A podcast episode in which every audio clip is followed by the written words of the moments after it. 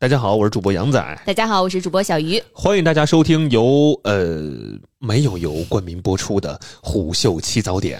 以下内容均来自虎嗅七早点周一到周五每天早晨七点半到九点半的直播片段。言下之意呢，就是废话有点多，大家也别嫌弃，因为这都是直播间最真实的状态。如果大家想听到更丰富、更及时的直播内容，记得在周一到周五准时进入直播间，和大家一起畅聊新消费、新科技、新趋势。我们现在在虎嗅 APP、视频号、抖音、喜马拉雅同步直播，期待直播间相见。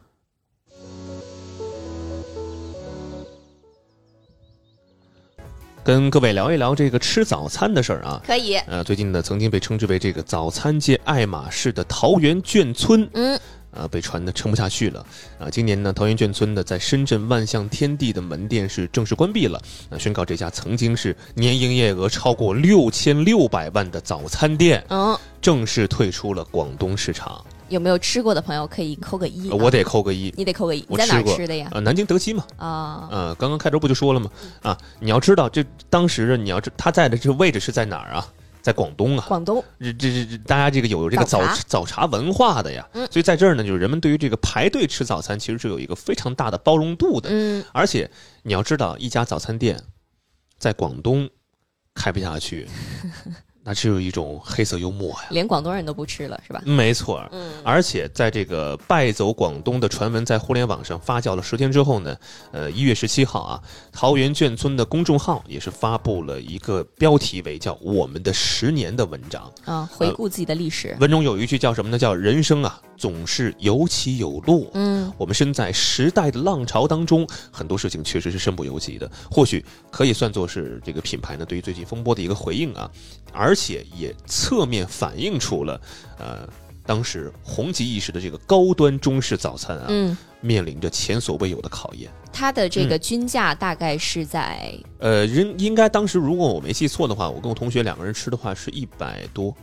人均五六十呃，人均五六十，你要再点的再多点七八十，哦，就就这个价格。嗯，我不知道大家能够接受的早餐的最高的价格是多少哈？嗯，看您吃什么了，关键是。嗯，我当时是晚饭的时间吃的这家啊，桃园卷你晚饭去吃的，啊对我，我也不太可能一大早上去吃这个早饭嘛。本来我实话实说，就是我当时后来自己一想啊，嗯桃园眷村它其实是一个早餐店，然后嗯当时又晚上去吃什么豆浆、油条、小笼包什么的，嗯有点奇怪啊。但主要是它那个招牌还挺好看的嗯啊，，一会儿跟各位说一说。个氛围啊吃的是个氛围，而且那会儿挺火，需要排队。哦，当时二零一几年那会儿，在南京啊，在这些一线城市小有名气，小有名气了。成了一股风潮了。嗯所以你，就目前来看的话呢，很多人把这个矛头对准桃园眷村的这个价格，嗯，认为是定价太高，导致你开不下去，导致你失去了一些民心。我看这个视频号这边有很多朋友在抠，嗯 能够接受的最高的价格哈，有人说三十左右，有人说十五嗯啊，还有朋友说六块钱，嗯，还有朋友说那个早茶点都德嘛，嗯很容易就人均八十多了。还有说二三十的，嗯嗯，你看咱们每天这个，因为我们省略了一顿饭，嗯，嗯我们每天吃的都是这个早午饭。早午饭所以 brunch 你昨天在问我说，你觉得这个早饭吃多少钱合适？啊，对，我说因为我省了一顿饭呀，哦所以我吃个二三十，我觉得也不过分吧两。顿饭合为一饭。合为一顿了呀，嗯对，二三十不过分呢。所以就是这种说法呢，可能就很多人会觉得，呃，确实你定价太贵了，我也嗯掏不起这个钱了。而且哎这两年呢，呃，大家呢可能这兜里的东西啊，嗯不太多，我也不太愿意为这个早餐、为一个豆浆、油条花那么多钱。嗯，所以你看嘛，呃，它的油条，你看，比如说是八块钱一根儿，八块，呃，豆浆十块钱一碗，二十多块钱的一个烧饼，呃，可能你要跟路边的这个早餐铺相比呢，那确实贵了太多太多了。但是我想问的就是，比如说它这个油条跟烧饼、味道跟路边卖的有什么区别吗？我觉得可能就是吃起来相对而言会让你觉得精致一点，精致一点，然后看起来干净一点，哦。看起来让你觉得放心一点。明白。但是你要知道，就是人均三四十的这个价格，可能就会让别人觉得你稍微想在桃园眷村吃的体面一点，嗯。那肯定不止三四十了。哦，我刚刚跟大家说到了嘛，我当时应该就是花了人均八十多，八十多，对那个价格，因为当时想着吧，我就去那儿吃一次，尝一尝，对。我都尝尝。多花点儿有未未尝不可。嗯，但是肯定不是一个日常的消费。对，嗯你看有朋友说他自己一般是吃肠粉、汤粉，嗯，十五块钱上下。广东的朋友是？我昨天我还看到一些文章啊，说这个中国这个吃早餐这个最有松弛感的省份是哪儿呢？是哪儿啊？是湖南。啊，我们湖南。哎，说湖南这个嗦粉文化非常非常夸张。是啊，所以我，嗯我跟你说，我到现在哈，我这个早饭其实我有点不太能接受没有油盐味儿的东西。哦，就必须得稍微带点辣，对，得带点辣，汤。汤水水，对，哦就你让我吃个麦片，吃个那个面包，我会觉得吃个白粥，不舒服，吃个保总泡饭，不舒服，完全接受不了。对的，啊，嗯，你你们当时那个在湖南那会儿早上吃米米粉米粉啊面条，大概多少钱呢？如果你就去路边上那种小店儿吃，十块钱以内肯定可以解决问题。如果嗯你吃那种最普通版本的，可能呃在我的印象里就五六块钱。有朋友说这个就问你了啊，嗯，湖南早餐是怎样的？非常好奇，就是吃米粉呀，吃米粉，米粉面条，只吃米粉，米粉面条米线米线啊，反正就是这这三类大概。啊，啊、你要说什么烧饼啊、豆浆、油条，当然了，也吃了，也吃也有什么包子、油条、豆浆也吃，嗯但是大部分人的选择还是去家楼下的小店里面 嗦一碗粉。还是 source 这个点题啊？怎么了呢就？早饭吃小鱼的那个猪饲料，叫什么世状燕麦片，我还记得它的名字。嗯 太可乐了。世壮燕麦片就是在我们那边我不太愿意接受的早饭，嗯因为没有味道。你看，广东的朋友吃肠粉，湖南的朋友吃也是吃这个粉啊。还有朋友说的这个湖北的热干面，嗯，还有说贵州也吃粉的，包括刚刚看到有朋友说到这个天津啊，嗯天津它又是一个碳水啊，碳水城市，大家早上就开始天天吃各种各样的油炸的，哎呦，天津那个碳水跟我们的碳水那那不太一样能比，那不能比。那个量确实太吓人了。我一看他们那个热量比我们高不少。就我我每次吧，我我去那个天津的那个早早市上一看啊，嗯我觉得什么都想尝一尝。嗯，买了一堆之后，发现真的是你你吃一下两口就腻了是吧？噎，嗯，很噎我，对吧？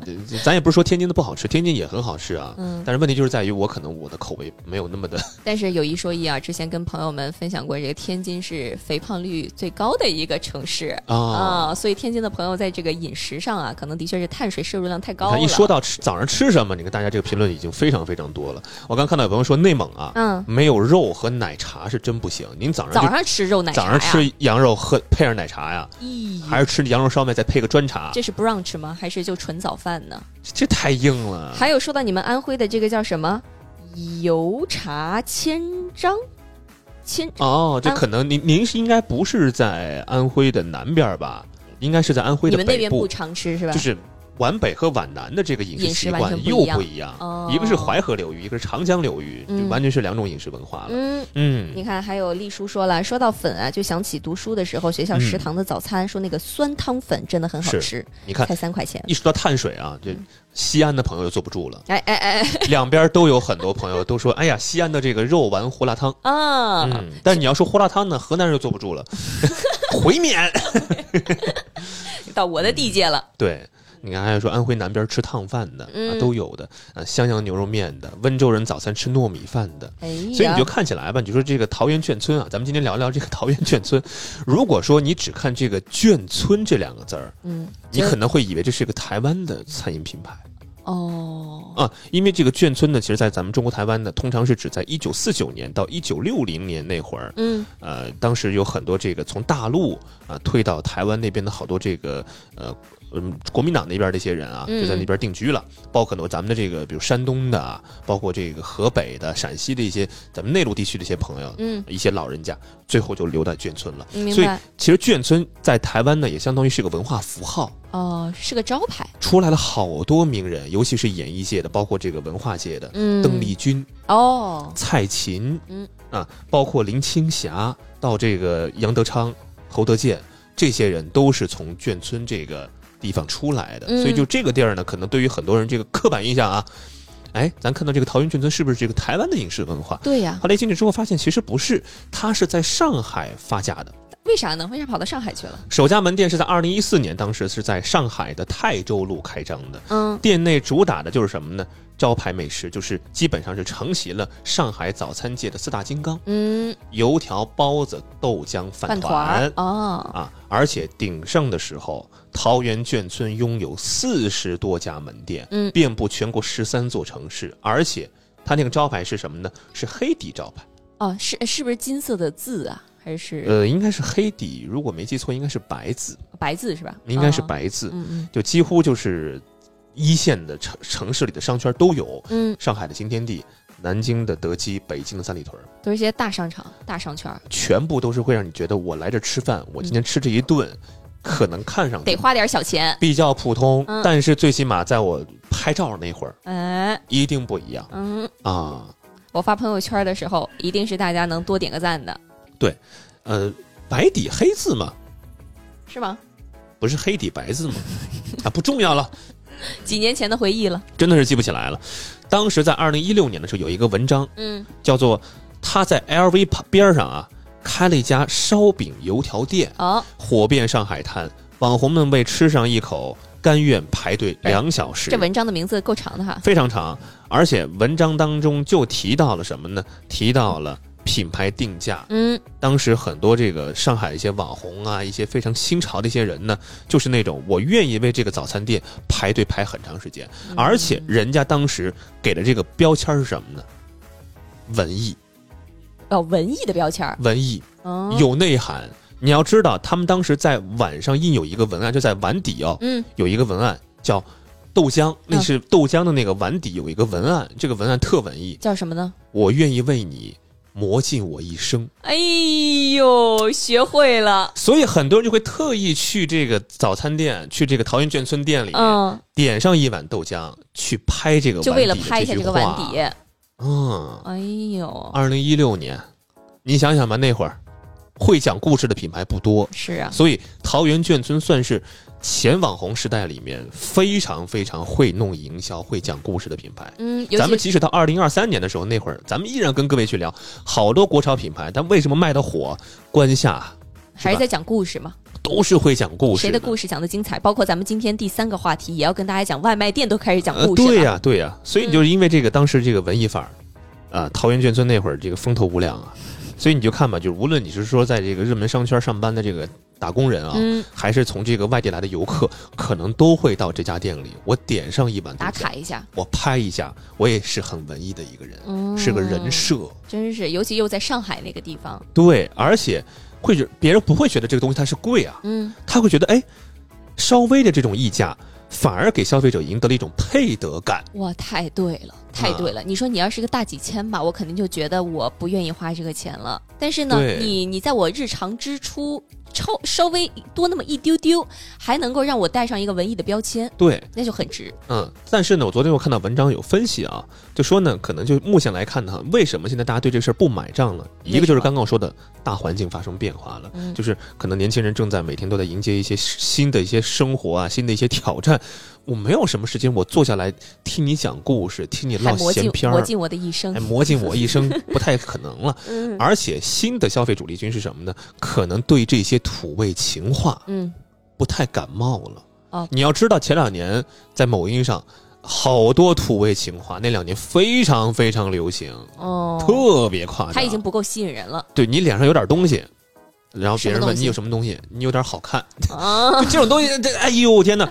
那两年非常非常夸张，我都不屑于说的。所以这就意味着什么呢？这就意味着你品牌不太能拿着那套土味情话，我还在跟现在的消费者去说那些话了。嗯我需要有新的故事，我需要去包装出新的一些品牌形象了。你现在玩的不够潮了，已经。对，所以嗯而且是在产品和营销上都显得有点后继无力。而且我看视频号这边有朋友说了哈，说现在呀，大家都开始不相信网红了，反而这些零零后都开始寻找那种老店儿了。大家看到过吗？嗯是的，开在那种什么胡同里的、巷子里边的，开了很多年的，对，就几块钱的那种小店，可能是我们的选择。然后就是被一些网红拍一下那个店主，店主必须得是一个老爷爷老奶奶，嗯然后最好还是个独居的，然后打扮的特干净，非非常简朴啊，对。然后如果说这个店家又有点他自己的故事的话呢，哎可能会更吸引一些年轻的朋友是前去打卡。它又形成了一个新的网红打卡点。对，所以你会发现一个什么事儿呢？其实贵啊，嗯，并非是原罪，哎，失去了讲述故事的能力，嗯，可能对于这个品牌而言是最致命的。没错儿，因为啊本身你八块钱的油条、二十块钱的烧饼，它不具备性价比，对你的味道也没有超出平常那三块钱的有多少。是我冲你这来就是冲着你文艺的范儿，冲着你会讲故事来的。对，但你现在故事不新奇了，我就不愿意来了。对，所以你看，他作为这个前网红时代的这个既得利益者啊，嗯，它其实一直没有推出一款能够具有品牌特色的招牌产品。嗯，而且你要知道，现在好多年轻人他更注重的是你的到底好不好吃。哎，你如果说我你这也是豆浆，我外边喝的也是豆浆，这个豆浆对于我的这个身体的这个变化，对于我这个营养的这个补充，也没有什么太大的一个区别。下次告诉你，我在里边加点益生菌、加点玻尿酸最好 玻，尿酸。好吧？啊，所以就由此可以发现什么事儿呢？就是一是故事不能讲了，二是嗯产品力这块大家也可能也也没有太多能感受到了。嗯所以咱们今天要跟各位聊到一个什么事儿呢？就是现在的这个早餐的这个风潮是什么呢？就是三元的早餐，五元的咖啡。我不信，在咱周边还有三块钱、五块钱的。一会儿跟你说一说啊，因为你要知道，你看咱们聊了好多回 PDD 的事儿，嗯嗯，拼多多的事儿。当年啊，不是也不是当年，就是去年了，一季度营收就很好，第四季度也很好。它一年的这个时间里，就是会让很多这个，比如说老牌的这个购物平台，某宝某猫、某东，嗯。非常惊讶，说你这个增速怎么做到的？嗯。告诉我们一个什么现实呢？大家钱不太多，嗯，追求性价比嘛。对，可能有一些这个作为消费中间的这个年轻人也是没钱了，嗯。而且上有老下有小的这个中年人也不敢乱花钱了，嗯。所以消费降级这个事儿没办法了，对吧？而且我们经常能够在小某书上看到一些内容，嗯，比如说薅羊毛的帖子，非常多，我之前可能还收藏过。收藏过，有有有有有有记有记下来哈。对啊，还有一些你知道还有些什么吗？就是什么嗯每日信息差，嗯。有些那种帖帖子，就是什么北京什么什么哪些地方嗯，餐厅今天办活动，这两天哦。可以去薅，五折。特别特别多这样的帖子。嗯你看这个帖子就非常非常典型，就是每天每位十元起，连续两周大放送，什么十块钱一个鸡腿堡这？是卖门的嘛？嗯啊，卖门的什么麦辣鸡翅，什么什么一对儿的，都都，反正你基本上单个的它都会卖到这么便宜。嗯，所以由此可见嘛，大家会经常会对这些信息很敏感，是然后呢也会倒逼很多这个高端品牌，我价格必须得往下砸。嗯但是你要知道，刚刚说到那个案例，陶云俊呢，他是一个价格本来我出道那会儿我就定我走高端路线的。对吧？嗯就还是那句话，由俭入奢易，嗯由奢入俭难。没错。再比如说，我司对面，我虎臭对面的 南某香。哦，臭啊香。香 啊，就是他们这个创始人，其实汪老板就很早对这个价格有了一个非常大的一个预判，嗯就是他表示餐饮价格的这个价格战啊即将打响了。他同时认为什么事儿呢？就是连锁品牌会是这场价格战的最大受益者。哦，南某香，其实我觉得说全名没关系，因为嗯这个品牌估计只在北京有。对，南城香南城香，嗯其他地方朋友可能并没有听说过。有没有吃过的？嗯，这这经常吃啊，我觉得它是点外卖的最好的选择。但你最近天天不都吃那个好某口吗？好某口，好某口，在你那儿变成坏某口了。坏某口，真是坏某口。嗯，啊，你看南南某香就是一个做的非常成功的连锁品牌嘛。嗯，嗯就是原因在于就是什么呢？就是可能价格战的核心的是比拼的是谁呢？比拼的是谁的成本更低呀、啊而且连锁品牌供应链成熟，嗯，选址和品牌认知上优势更明显，对，所以它更能做到极致性价比。嗯所以你有一个网友就说了，说家门口那个菜市场那个煎饼果子八块钱一个，嗯麦当劳早餐八块钱一套，一个汉堡一杯咖啡，你说我会选哪个？那可不吗？可能作为小鱼这样的人，他可能就会选择煎饼果子 我必须选择煎饼果子。我是一个中式餐饮的忠实拥护者哦啊，我讨厌吃西式快餐。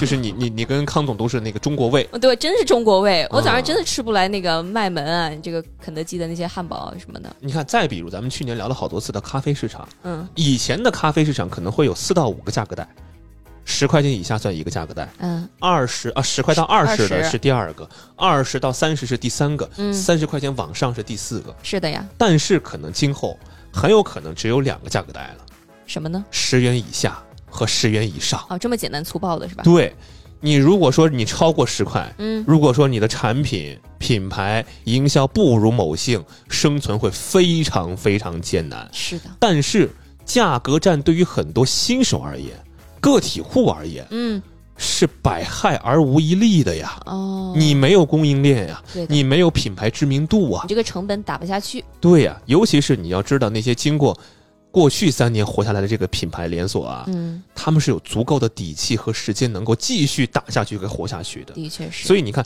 南城乡有之前推出过这个三元早餐自助的，哦，这什么粥啊、咸菜之类的，我依然能赚钱，而且很多消费者说真的要吃撑了。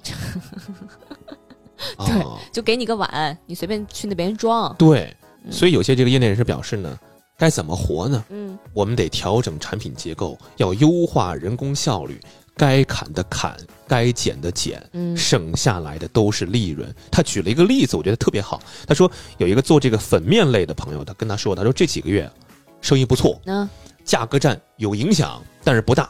分析下来的这个原因是什么呢？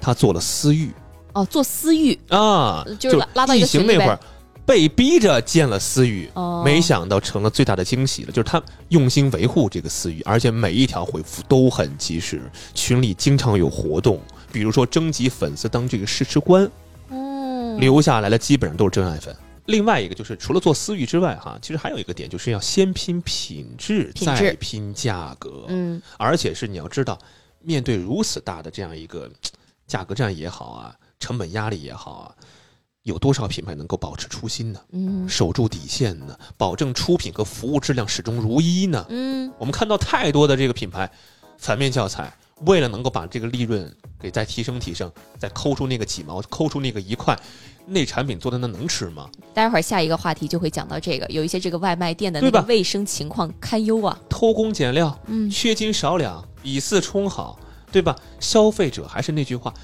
被骗过一次了，我就绝对不会再给你第二次的机会。没错，有这么多的选择。对，你看咱们之前咱也该说不说，如果您听我们节目听的比较早，我们在早早期那会儿下了播之后，去楼下吃那个包子。